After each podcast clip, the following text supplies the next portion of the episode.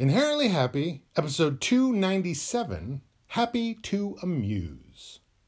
We begin as always with the Happy Creed. We believe in happy, in balance and growth, of being mindful and grateful, compassionate and understanding.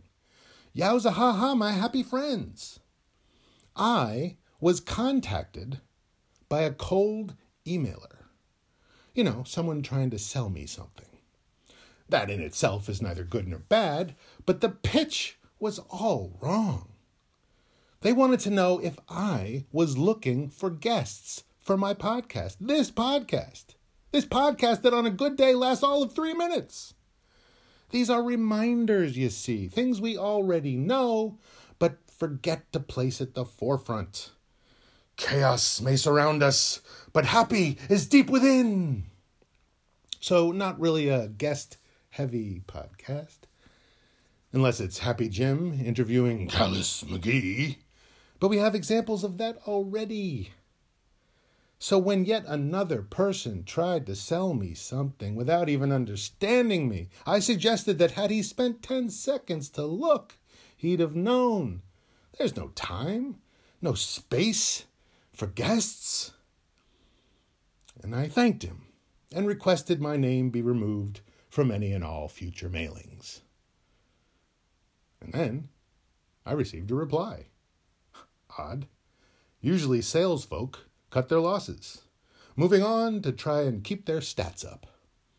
And yet here was someone who assured me that he had in fact heard an episode and even appreciated the message, and that he knew better than to presume that a podcaster may never want guests, and he was very sorry to offend.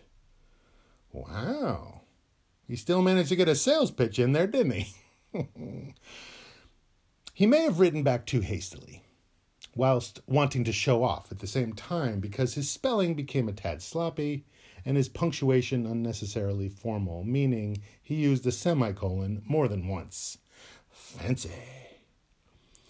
And so I thanked him for his kind words and said that I was glad that he found some personal value in the reminder, and that I wouldn't go so far as to say I was offended, for the only things that offend me are typos and semicolons.